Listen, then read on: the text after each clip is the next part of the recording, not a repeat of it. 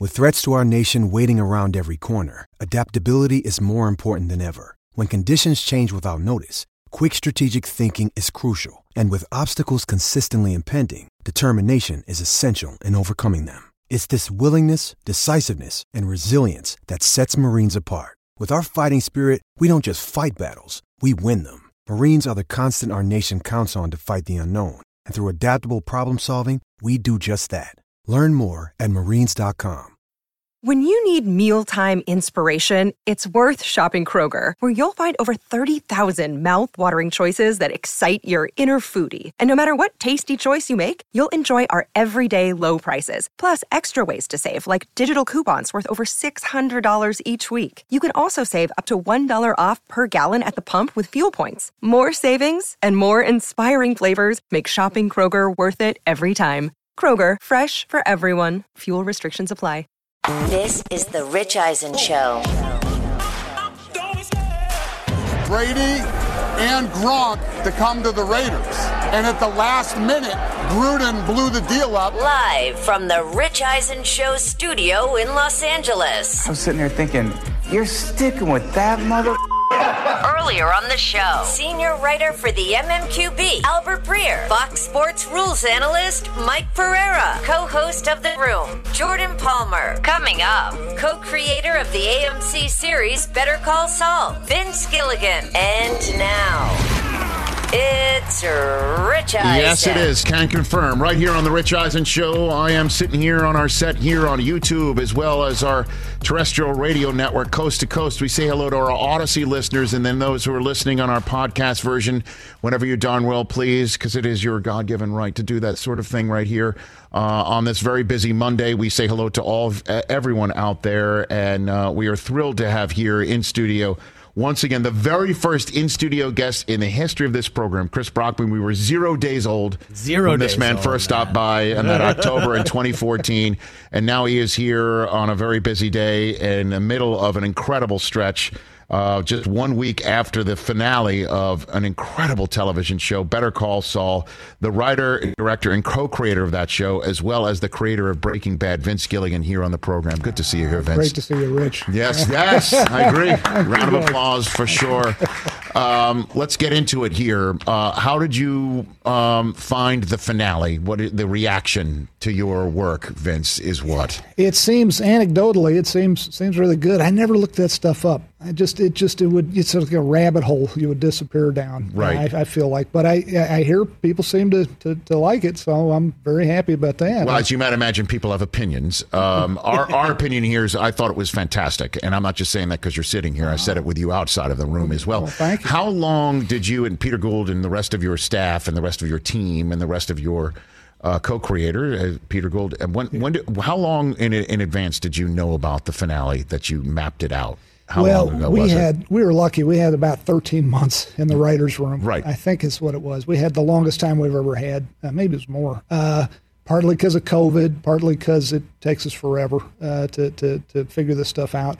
But we didn't know the ending at the beginning of that 13 months. We were kind of figuring it out as we went, as as always. So probably, I don't know, a couple months before we wrote that last one, we had it figured out. A couple of weeks, maybe. A couple of weeks, huh? Well, it, all the little details, I guess. It, it took us. Took us, you know, it takes a while. It takes a while to figure all this stuff out. Well, and again, I, I just kind of give a, a little heads up, and you were kind enough uh, in the back of uh, in our back green room to give me the green light as well. You consider a week is enough of time period to start talking about spoilers? Are you you, you fine know what? with that? I guess anybody who's uh, watching who hasn't seen it yet, just maybe. Well, I don't want to No, I tell anybody tell to my tune audience out. to turn it, but I No, know I understand. don't no, but I understand that. if they do. I understand if they would, um, and then you know, then return to this conversation later on because I just thought the ending was perfect because you know because there's you know ways that either a he would completely get away with it.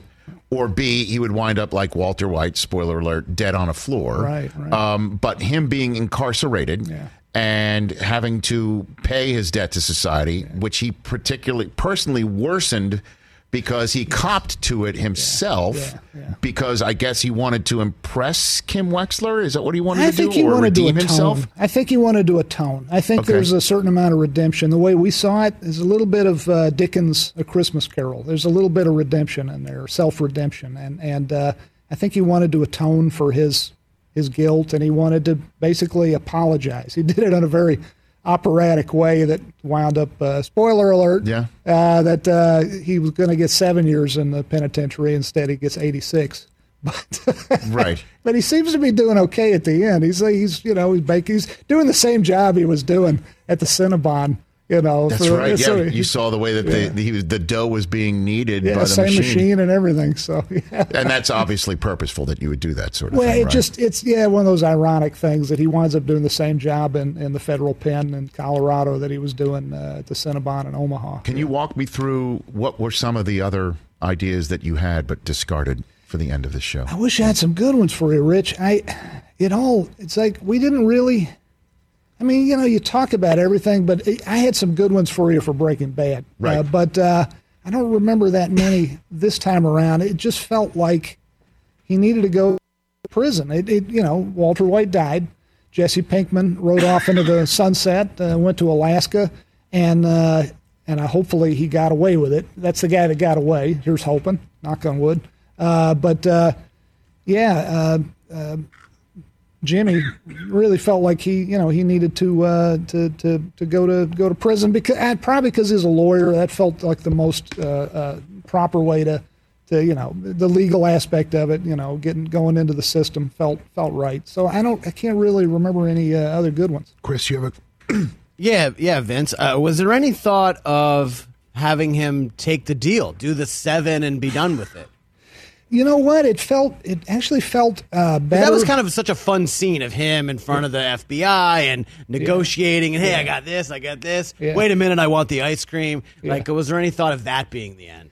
No, because we wanted to prove he could do it. We really wanted to prove he was the best lawyer, uh, and and was was able to uh, to to basically, you know, uh, win in in with this amazing uh, uh, bunch of legal talent, uh, Right. you know, uh, arrayed against him. He was nonetheless able to to you know. Uh, uh, pull this off. So once he once we proved to aud- the audience and he proved himself he could beat all these other guys, these heavy hitters at their own legal game, then we felt like, no, he's he's kind of he's kind of got a I don't know. It sounds very you know Judeo-Christian, you know whatever, you know uh, uh, morality, whatever. But you know, it just felt like he he kind of had to he had to pay for his sins. Yeah, I thought it was a better way cool to put it. uh, that he pointed out that the guy he was going up against, the FBI prosecutor, had never lost.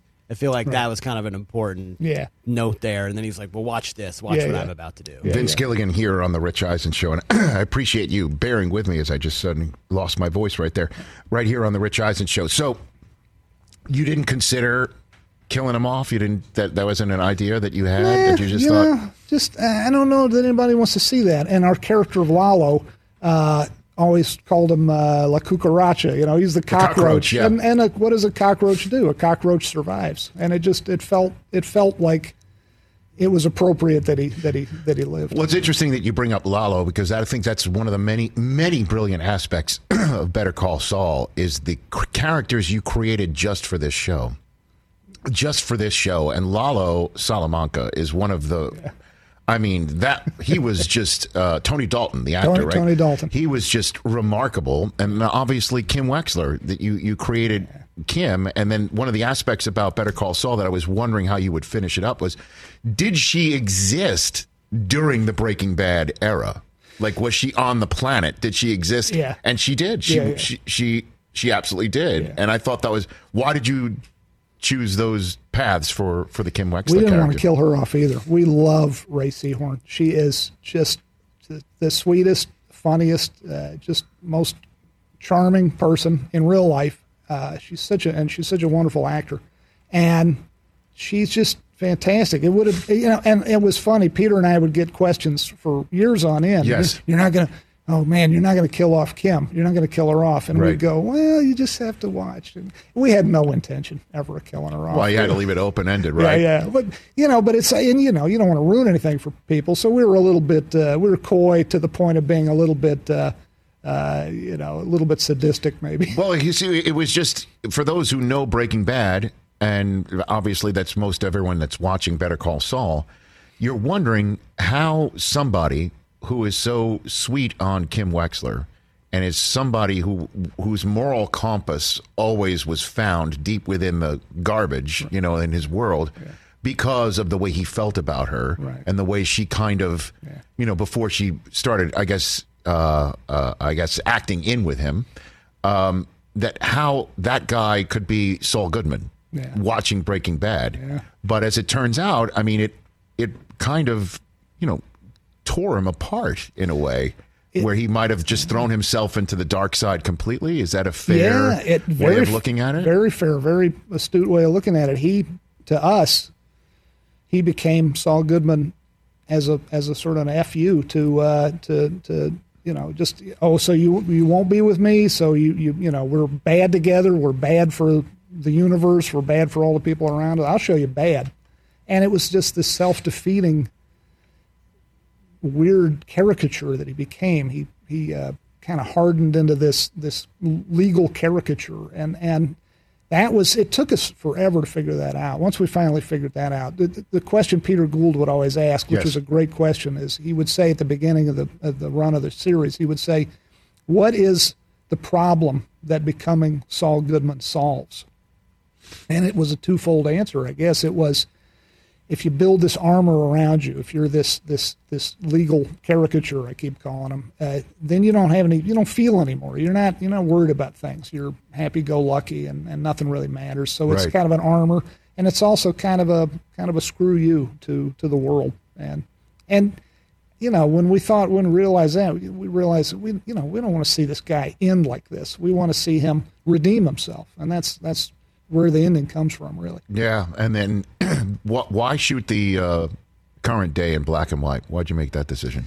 we wanted something that uh, we love black and white. Peter Peter used to teach uh, uh, was a film professor at USC Film School, Yes. and I I'm a film geek. We're both film geeks, and we both love old film noirs. So black and white just looks good to us. Uh, maybe not everybody, but, but we're old school and we Right. love it. And also, it was a way of quickly differentiating the, the past from the present. The past was in color, uh, Jimmy, and then he becomes Saul Goodman, and then the present is uh, is is Gene Takovic, the, the character that he becomes, the guy that works in Omaha at the Cinnabon. Right, and and just becomes a guy who slips back into who he was, Yeah. slipping Jimmy one more time. Exactly. he gets right back into that. Yeah. Why did he get back in? Like what? What?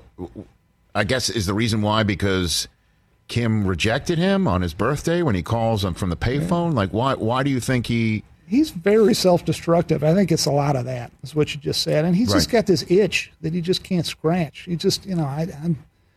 And by the way, nothing wrong with working at a Cinnabon in real life, you know. But No, for no, all I folks, understand. no, no, I, I know you're not saying it. I'm saying to all the folks who are like, "Hey, why does my job suck so bad?" I'm we're No, not saying right. it does. Right. It's not. It doesn't. But uh, uh, but he's just this guy who really, you know, he he. The, what was the old expression in uh, in in Heat?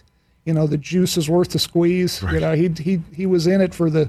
He was in it for the, you know, he was in it for the juice, I guess. He was in it for the the the, the high he got from scamming and and also yeah at that last bit there he's just he's just angry at the world he's angry at himself he's angry at her i think ultimately he's angry at himself and he's becomes very self-destructive he's it's like he's trying to get caught in that second to last episode i think I guess the last. I mean, and it's interesting how he's trying to get caught, and then he gets caught breaking into a man's house who has cancer. yeah And the line he says to one of his accomplices who refused to do that job because the guy had cancer, he goes, What, an a hole?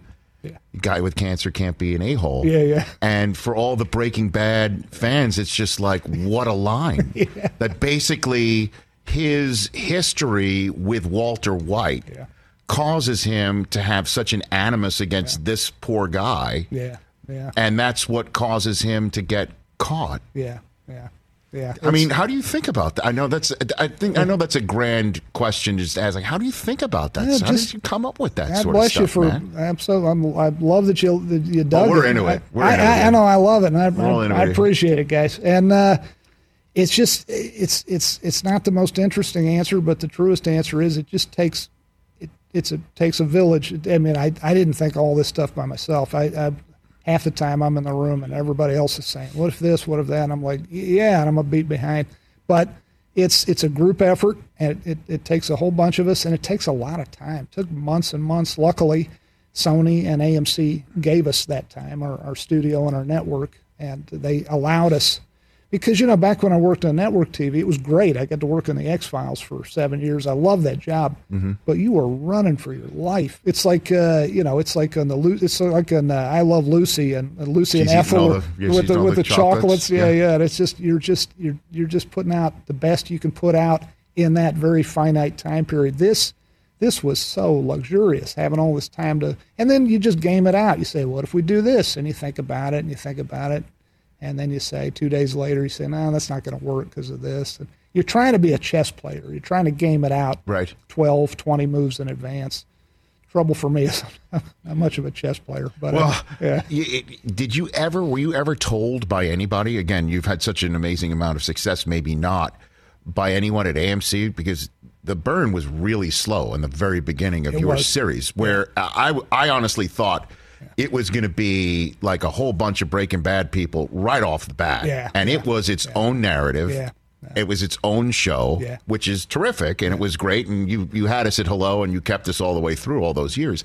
But did you ever get anybody saying, "Where's where, where's the Breaking Bad in this thing"? Did that ever come across your? These guys have been great to work for. I gotta say, I'm not just saying it because you know that's Right. what you do on TV, you know. But I, they're really were a great bunch of guys. They really didn't push us, and I've been pushed before in the past uh, on on shows, and, and you know, uh, Right. And and it's a better feeling when they let you, you know, they let you do your thing, and then it's. But then the the flip side of that is you can't complain afterward when it doesn't work. Like, well, they let us do what we wanted So then, why did you do it that way? It just felt right. It just felt like the way to go. And it, you know, and I, I think a lot of people did tune out. I again, anecdotally, I'm Yes. sure I, I hear a lot of people saying, "Eh, it was too slow. It started off too slow." And I think you just nailed it. What it was, it was there wasn't enough Breaking Bad in it from the get go. And we we didn't sit down and, and write out a show bible and say, "Here's what we're not going to do. We're not going to have Breaking Bad in there. We're going to make it slow." you just you don't it's more organic than that you just sort of sit down and you say where's this who is this guy right now he's well he's this uh, hard charging young wannabe i mean he's a lawyer but he's he wants to have success he's he's, he's scrappy he's an underdog you know you you just sort of the story takes you where it takes you and and the chips fall where they may and in this case luckily uh, nobody pushed us that hard uh, at, at, at AMC or Sony to, to make it go faster. Is it true the first original idea was half hour comedy, not an hour? Yeah, long? we did. We talked about. Really? There was a show. I'm getting the name wrong. What was it? Doctor Doctor Katz. There was an animated. Sure. Uh, That's kind it. it was a really funny show. uh basically, uh, comedians coming on talking to a psychiatrist about their problems. We thought we were very derivative of that excellent show. We were saying, why why can't it be done? You know, not not not animated, but why can't it be?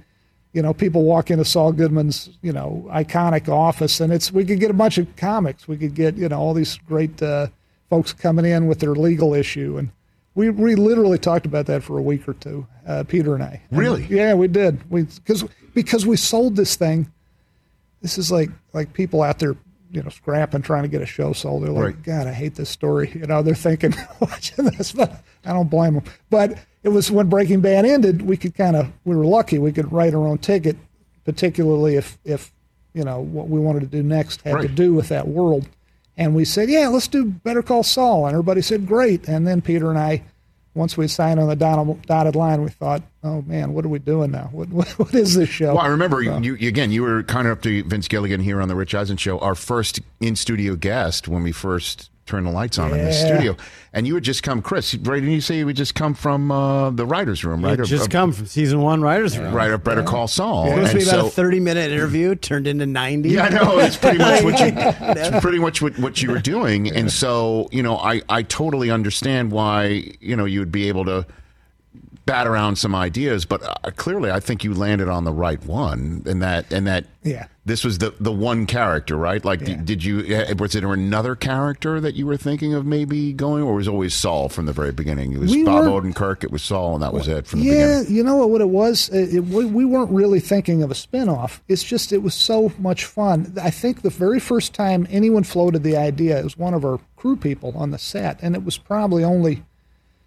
It was in Breaking Bad. It was maybe only an episode or two after Saul had first appeared. It might have been in season two of Breaking Bad, and one of our crew folks, uh, one of our grips or gaffers, said, "You know, when you guys are doing the Saul Goodman spinoff, you really need to." And everybody laughed. We all laughed, but the joke became it's kind of planted a seed in our heads and we thought you know that would be fun to do a spinoff we we weren't really thinking we it wasn't it wasn't this logistical kind of gee what we need to do next is spin somebody off. Who do we pick? We just it kind of naturally grew from wanting to keep the crew together uh, thinking bob bob's character is just fun to write. He's just Yeah. plain fun you know? And and it really kind of sprung from that kind of a you know, very uh, relaxed and and and uh, you know, nobody was thinking that far ahead. It was that that that that disorganized a beginning. Well, I mean, two things leap to mind. Number one, because that allows you to have as many characters from the Breaking Bad world if you said it when you said it, which Yeah. is behind the you know you know back story leading up to the Breaking Bad world, and then have some black and white about what happens to him once he now that he is on the run under a new identity. Just brilliant that you could do that. And then number two is Bryan Cranston came on the show a few years ago to promote his book.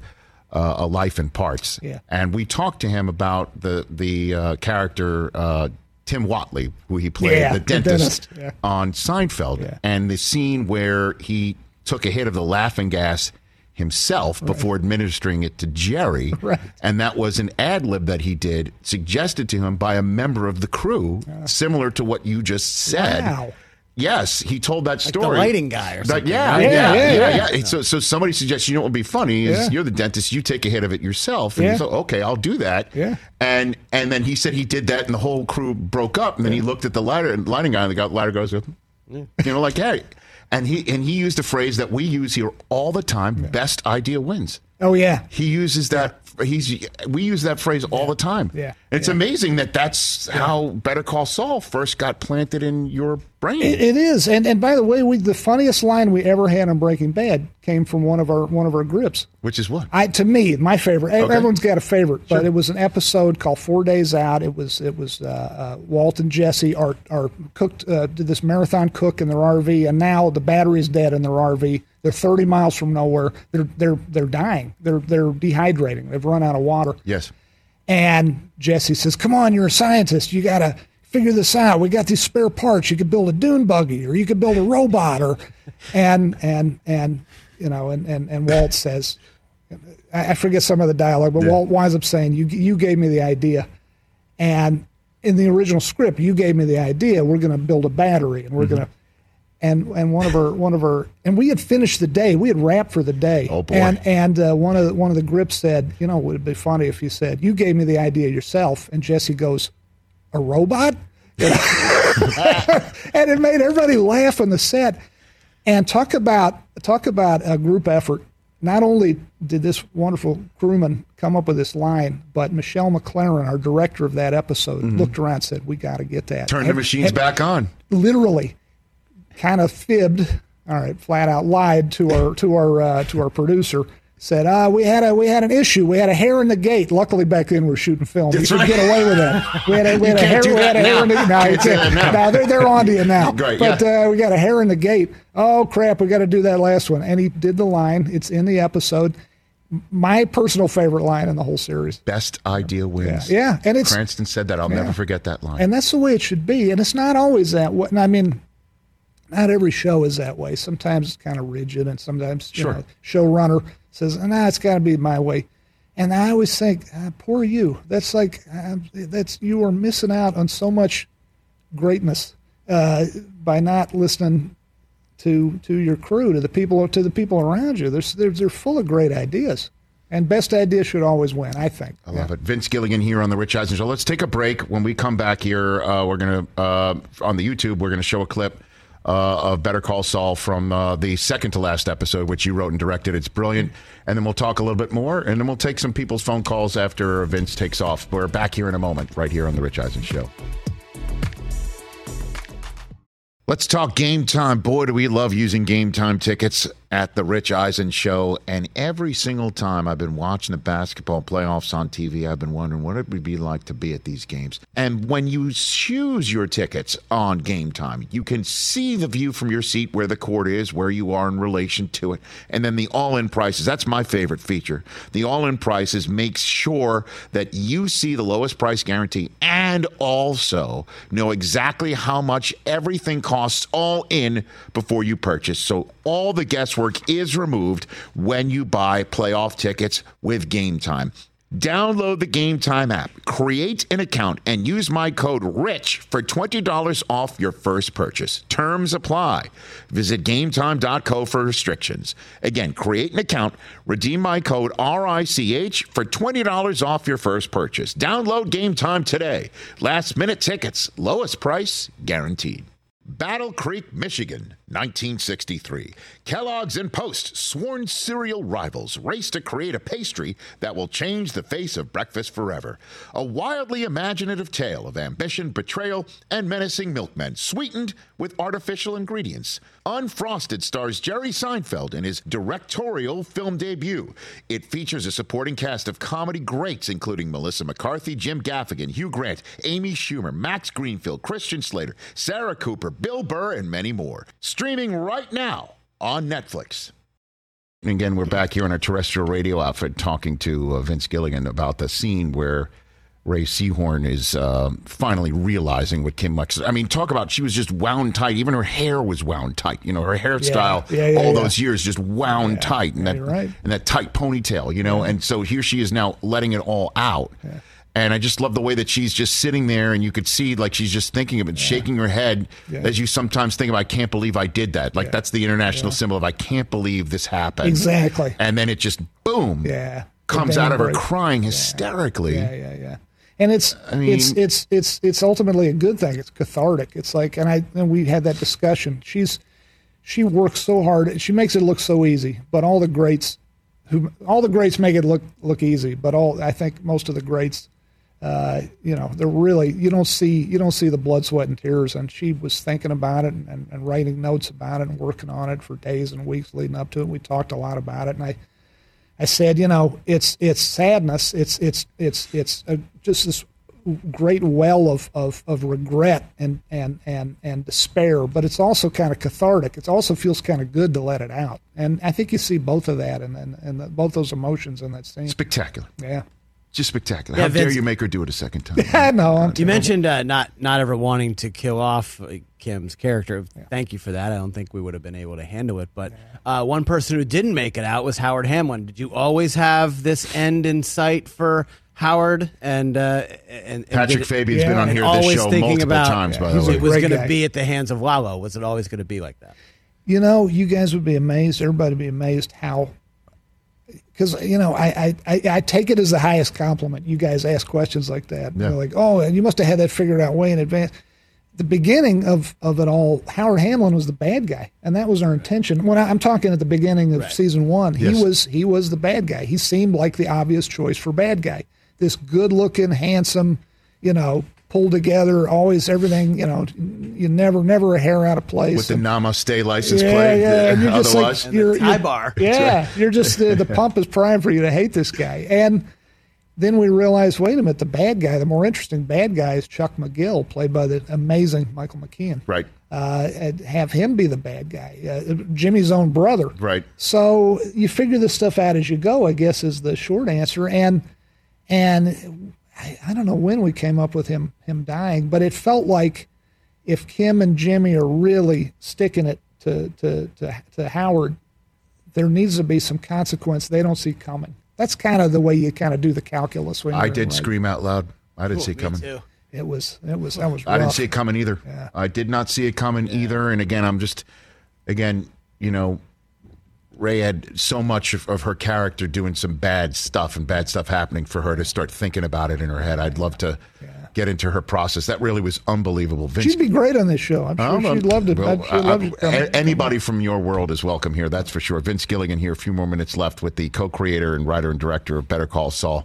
All right, let's get into it. So uh, you got how many? It looked like you got a couple days with Bryan Cranston and Aaron Yeah, Paul. we got- we got a- a couple days with him, Did yeah. you? Did, did you only got a couple scenes out of him? I mean, Yeah. w- you know, one together Yeah. and then one separate. Yeah, yeah, yeah, Um, yeah. Why? Why did you have Aaron Paul connect with Kim? What was that? Because you could have. Yeah. I mean, you could have connected any dots you wanted, and these are the dots that you connected.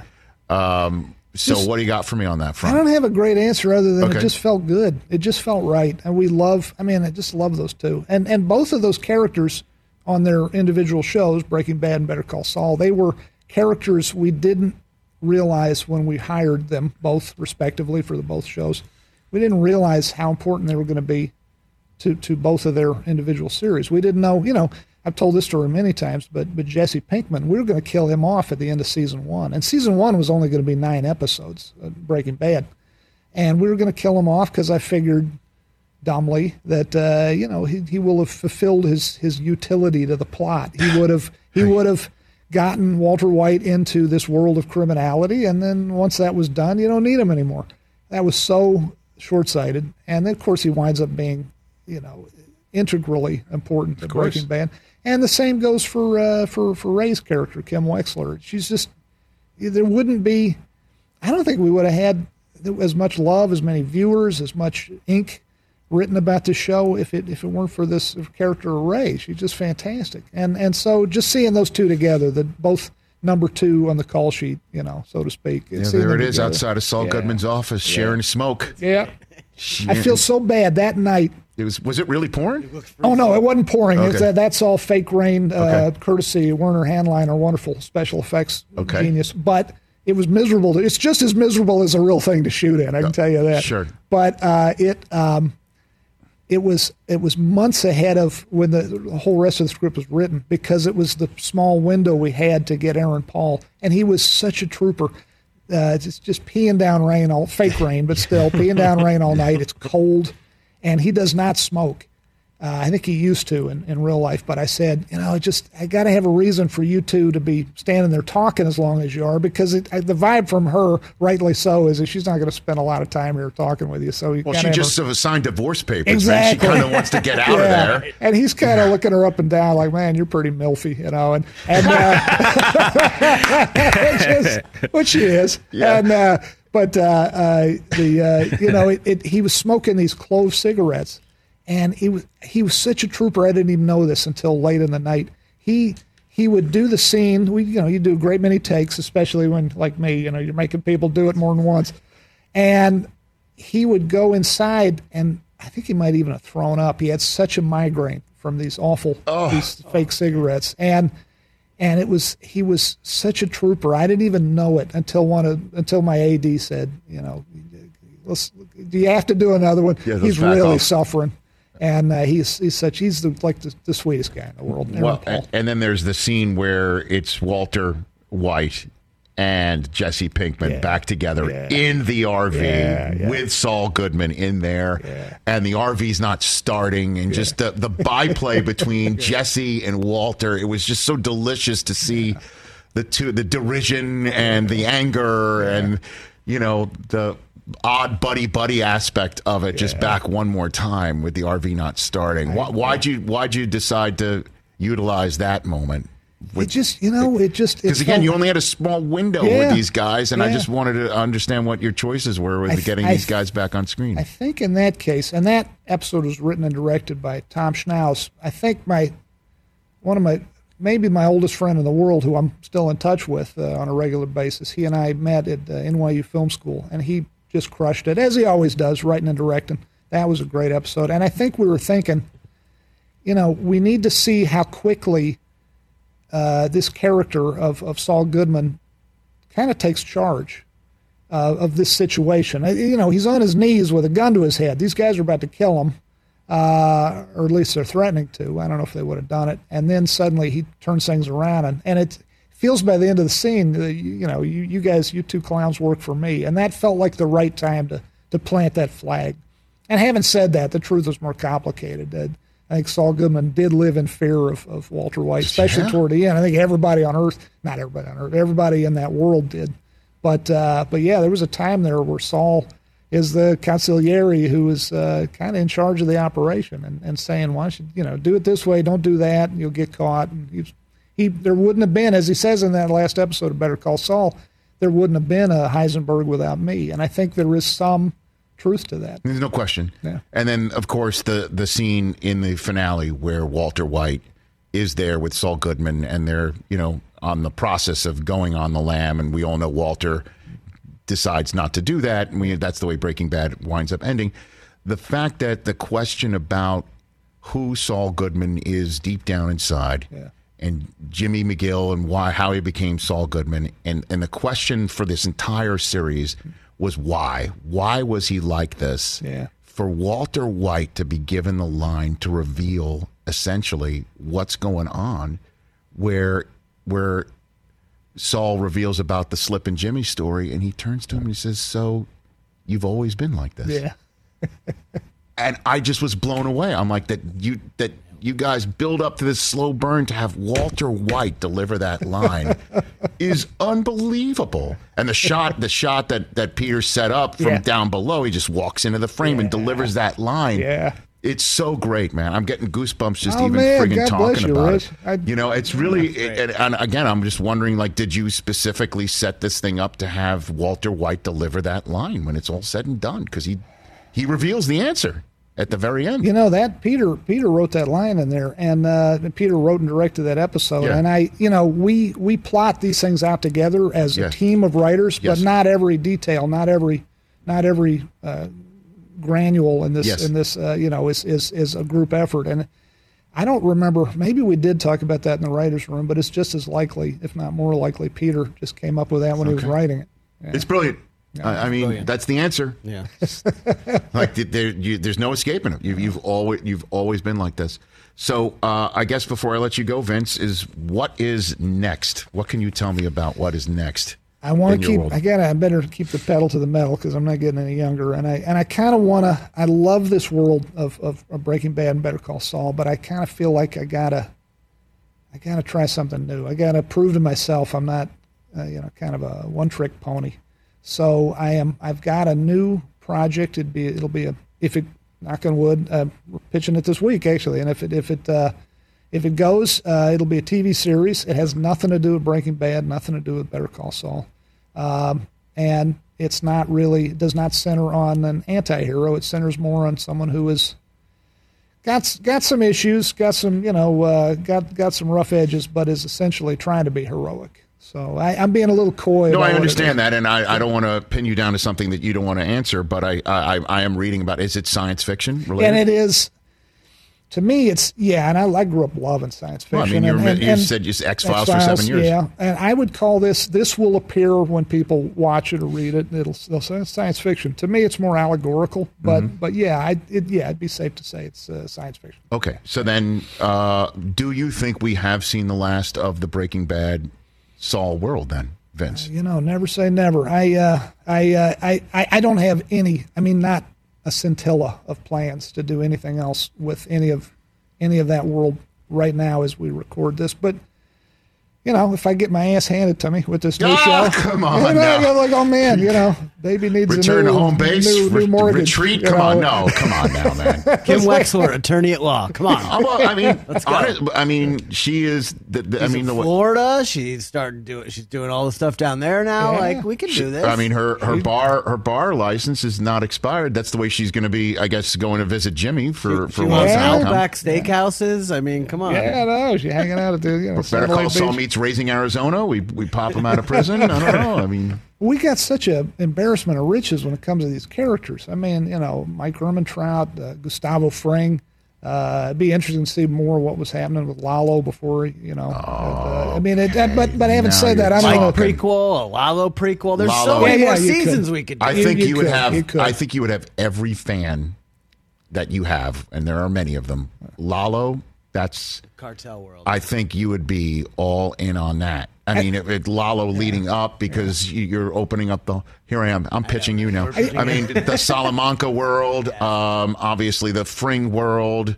You're you, you can go in any direction that you want right there. He's a, You could. By he's the way, amazing. he'd be great in his show. He's he's so charming. He's such a great Tony Dalton is such a good guy. My gosh. and he's so he is he is That just smile has Yeah, got all yeah, sorts of Yeah, evil to it. You know, I'm sure it might be warm in real life, but when Oh, he's.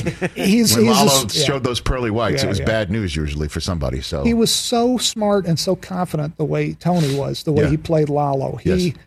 Because, you know, he could literally you know, that's a character that's so evil, so chaotically. were you like so, twirling you the mustache twirling the like mustache. somebody's on, tied to the tracks? Yeah, yeah, yeah. But he Right. he was so smart to play it so the reverse of that. He's just he's Like just suave, like the most interesting man in the world. Yeah, you and, know, he, and he's and he's he has no trouble killing people, as we've seen time and time again on the show. But it's and he doesn't he doesn't not enjoy it, but he's not cartoonish about it. He's he's just like he's a guy you want to have a beer with, but God forbid you cross it. You know, yeah, you better in his pick up the tab. Yeah, yeah, yeah. You better you, Yeah, you don't don't stiff him with the tab. Yeah. I don't know. I mean, I feel like I could keep on asking you questions. I questions know, me forever. too. I have so many questions. Like just one lastly. So the, the only color in the black and white world was at the end with Yeah. the flame. Like Yeah. obviously that's intentional, but what does that signify to you? Like what was the kind of the meaning behind it? to that? me, and we had a little color in the episode before when he's when he when he's looking at himself in the uh, in the you see the he's looking at the laptop screen. Carol Carol Burnett. By, By the the way, we could talk another hour about Carol. I wouldn't Burnett. even bring her up.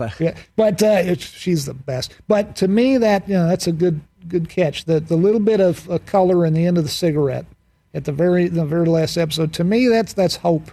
That is hope. Not that he's necessarily going to get out of prison. Although I don't know if they. Don't know if they keep you in for 86 years, really. Hopefully not. You know, with good behavior, maybe maybe it's 30. him, I, made him with good behavior. behavior, Yeah. I don't know about him. I don't good know. behavior. Well, they just let out uh, with the dude who shot uh, Ronald Reagan. yeah, I mean, you Hinckley's know, out. Then yeah, uh, if Hinckley's out, Saul's got some hope for him, huh? They're talking about Sirhan, Sirhan. They're, you know, you get, I think, you know, it, well, you know, I, I, he might get out. There we go. uh, yeah. So you know, keep a happy thought. But uh, but he, uh, you know, it's I, to me that's hope. Not necessarily that he'll get out, but that these two respect each other again. They, she respects. He always respected her. I think that he res, she respects him. They, there's some love there. It's going to be hopefully they get some visitation going on because you know Mm. it's it's going to be tricky. But uh, but yeah, to me. And by the way, Carol Burnett. God, what an honor it was to work with her. She she's a fan of the show, and that's She how it was a fan of Breaking Bad. Uh, I got to uh, Holly and I got to got to know her and her husband Brian, uh, dating back to, uh, gosh, it's been we've known her several years now. And then when this character came up, the opportunity to to to use this uh, to have this character, I said to Peter and the writers, "What do you guys think about Carol?" And they said, "Oh my God, could we get her?" And thank, thank goodness we we did. We got her, and she is just she made it was a tough shoot, and she made everyone on the crew happy just by her very presence. Yeah. It was really tough with COVID, with Bob Odenkirk having his his uh, heart, episode, failure yeah, right yep. on the set, and it was you know earlier in the season, and it was just a real slog, a real hard slog to shoot this at the final season. And she just brightened everybody's life when she showed up, all the crew. She's just wonderful. Well, I mean, if I told you when you came in here on our first day in 2014, hey, the season, uh, your show's going to last damn near 10 years, and you're going to get Carol Burnett to finger Saul Goodman at the very end, you'd be like, what? what? But Yeah, yeah. that's what We, happened. we didn't we didn't see that coming. Carol Burnett fingers Saul Goodman. That's what happened. Vince, you have always been so generous with your time. Uh, and again, uh, I can't wait to see what you got cooked up next. We are all in. Thank no you, question Rich. about that. Thank you. Anytime. Stay in touch. Vince Gilligan, everybody check out Better Call Saul and Breaking Bad, all of it. If you have just watched this uh, and you haven't watched it, we apologize. But uh, Yeah. check it all out again. It's as fresh as the, the first day you saw it. Thanks for being here, Vince Thank you, Gilligan. Rich. Appreciate Back to wrap up the show in a moment. Let's talk O'Reilly Auto Parts, people, or as you might know from their jingle, O O O O'Reilly Auto Parts. They're in the business of keeping your car on the road. O'Reilly Auto Parts offers friendly, helpful service and the parts knowledge you need for all your maintenance and repairs because you know when you need your car fixed, you need somebody who knows what they're talking about and is helpful, has a smile on their face, and gets you back on the road. They've got thousands of parts and accessories in stock, either in store or online, so you never have to worry if you're in a jam. The team at O'Reilly Auto Parts can test your battery for free in or out of your car. If it needs to be replaced, they'll help you just find the right battery for your vehicle. Need your windshield wipers replaced, a brake light fix, or a quick service? They'll help you find the right part or point you to the nearest local repair shop for help. Whether you're a car aficionado or an auto novice, you will find the employees at O'Reilly Auto Parts knowledgeable, helpful, and the best of all, friendly. Stop by O'Reilly Auto Parts today or visit us at o'reillyauto.com slash Eisen. That's o'reillyauto.com slash Eisen. Check out our new NBA show, Beyond the Arc, part of the CBS Sports Podcast Network, where you can find me, John Gonzalez, NBA insider Bill Reiter, and Ashley Nicole Moss five days a week talking all things NBA. Whether you're looking for insightful discussions, upbeat commentary, breaking news, interviews, or coverage of all the biggest stories in the NBA, our new show is the place to be five days a week. Download and follow Beyond the Arc on Apple Podcasts, Spotify, and wherever you get your favorite podcasts. Afford Anything talks about how to avoid common pitfalls, how to refine your mental models, and how to think about how to think. Paula, while certainly you can mess up on a million dollars a year, it is far less likely than it is on $30,000 a year. Right. I would meet wonderful people that were struggling with a budget that was super tight. It was 100% you need to make more money. Make smarter choices and build a better life. Afford anything wherever you listen. 844-204 rich is the number to dial here on the program um, also later this week michael mann the director of heat now the author of the bestseller number one on the new york times bestseller novels list heat 2 the sequel. And they do a lot of what breaking bad did. They go back in time and flash forward or move the story from the present right. day on. Amazing. Danny devito in studio uh, on friday. Chrome soft golf balls i use them. You should as well. I'm just the uh, I'm just the caveman out there. Your breaking par confuses me. so I use the regular Chrome Soft. There is a type of Chrome Soft for your type of game. That's why it's amazing. That's why Callaway knows exactly what they're doing the Chrome Soft's designed for, designed for the widest range of golfers. If you're a little bit better, looking for more workability, is the Chrome Soft X. The Chrome Soft XLS gives you a lower spin golf ball, longer shots, firmer feel, still high spin around the greens. Guess what? All of them are enhanced with precision technology, which uses design techniques and manufacturing specifications up to one one thousandth of an inch. That's what ensures they're the highest quality, most consistent, fastest golf balls possible. When you add it all up, it's so simple. Chrome Soft is better for the best, and it's better for everyone. Find out which Chrome Soft is right for you at CallawayGolf.com slash Chrome Soft. You ready for tonight, TJ? Tonight? Marcel in Brooklyn, New York. You're here on the Rich Eisen Show. What's up, Marcel? Hey, Rich. Good afternoon, my man. Happy New Yorker. Happy Rich Eisen show. I've never been watched the show since 2014. You guys are rock. Thanks, oh, brother. yes. And tonight, the New York Mets and the New York Yankees are the Subway Series itself. Finally, I saw those Amazins and the Bronx Bombers coming together. You might be no. Oh, it's true. Do you know the New York Yankees and the New York Mets are true, true franchise teams? I think they did. What do you think about that? Well, Marcel, I appreciate the call and I appreciate your excitement and you tuning in here. I'm uh, unfortunately I'm uh, uh, totally confused about what he's referring to. Uh, all I know is that this is a big series. This is this is a big. Are you series. back with baseball now? Uh, I started or? following it uh, around the seventh inning yesterday. Okay. okay. the Yankees are absolutely in the toilet. Scherzer tonight, and then Degrom the next. So this is what's happening. Yeah, Turner, stop it, stop Yeah, it. it's for TJ. This is what's happening. The Mets are treating this series like the Yankees used to. Gotta win. And and again, like I said, Gerrit Cole got so upset over the weekend. I don't blame him. Yeah. I don't blame him. There's not a lot of run support coming, so they the Yankees had to make that. Gerrit Cole had to make that one run stand up, And it looked like he had no hit stuff and then gave up four runs. Walking people, giving up big hits. And the Mets look like the World Series team uh, of New York. They really do. Oh, Trying to temper my expectations. Brother, you should just go with it. Nah, I can't. I'm. They're sending Scherzer and DeGrom against a team that's, you know, I heard Michael Kay told this story. Uh, he, he not a story. Gave a stat that the Yankees over the previous ten games had averaged 1.9 runs per game and was a batting average of 174. The last time the Yankees had a 10 game stretch with numbers that bad in those categories was 1914. That's how bad the Yankees have been playing lately. And now comes Scherzer and Degrom. Yeah, but as we know, Man, they- I'd sign. we I'd sign for one run each of the next two nights right now. Well, you probably only need two against deGrom because for some Nah. reason the Mets cannot score runs with this man on the mound. It's, It's like insane. Seaver back in the day, like Gooden sometimes. Yeah, They've it- always had that, but this, guess what, man? You got the better team right now. That's for sure. That's for sure. But it's big games tonight. I feel big good. game tonight. Big game. Good luck. I mean, game it's not. It's a, probably a bigger game for you than for us, but I want to thank everybody for tuning in right here on the Rich Eisen Show on the radio. We're back here on YouTube tomorrow. YouTube.com slash Rich Eisen Show. Thomas Q. Jones will be in studio. We will see you all at that point in time. But we're still here on our YouTube stream. Thanks for playing the music out, Honestly, Mike. I was- That's yeah, very, good very job, Mike. Kinda used to it. I get used to it. No, we do. I, Adam, how we don't do for radio. Was that English? I don't know what that was.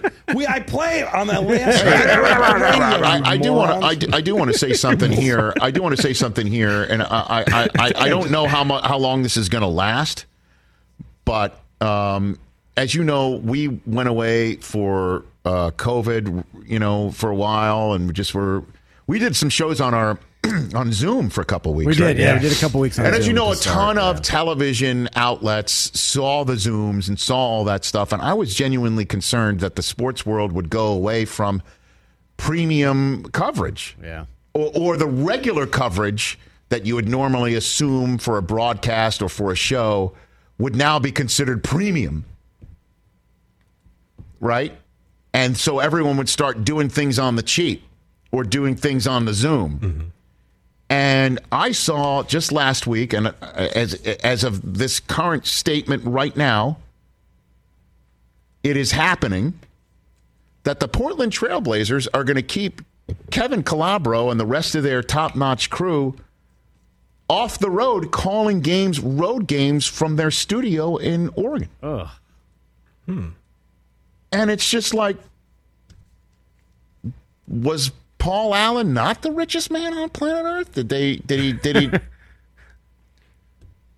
What's up with that decision? The Trailblazers are just Jeez, really? Gonna gonna gonna in this day and age now not send their crew on the road, which by the way is exactly where all crews, all announcers get their best stuff. And they also know what's going on with the team because they're on the road with them. They everybody bonds together as a unit on the team as well as those who cover the team. And those who cover the team get a lot of respect from the players because they're also going on the road too. They're humping it on the road also. So, hey, Trailblazers, you want to be considered a, you know, major franchise in this world where everybody's looking at Damian Lillard to wonder when he's going to tap out on you? And he says, I'm, I'm here for you and I'm here for Portland and I want to win here? What are you doing? Yeah, TV and the radio crew. it's What are, what are they doing? Like That's going to be a delay as well, the- right? No, But, uh, well, you guys, won't I be? do it all the time. It doesn't It's matter. not. You're not there. You're not seeing the no, crowd. the- You're the- not seeing what's going on. And it's totally fine if you're if it's during the pandemic and everyone was operating. That was our that only way. option. Nobody's not The operating. Nobody's announcers operating should this way be anymore. there. The crew does not all need This to is be the there. NBA. No, I get it. The announcers need to be on site. I get that because I do both. But the crew doesn't. No, I You understand totally that. I, Yeah. that I understand, and I understand. totally- know, I've totally I'm understand. I love I'm it. talking about the announcers and No, those announcers and those to be there. and those that need I to be there as part of the Yeah, crew with the announcers. Of course, of course. You know, and so this is the NBA. There's 30 franchises in the NBA, and the Portland Trailblazers are one of them. And coast to coast, they are getting the, personally, I feel, raw deal that they can't build a winner there. And the fans are so diehard for this team. And Calabro is one of the best play by play guys ever. They're lucky to have him. I hope they reverse this.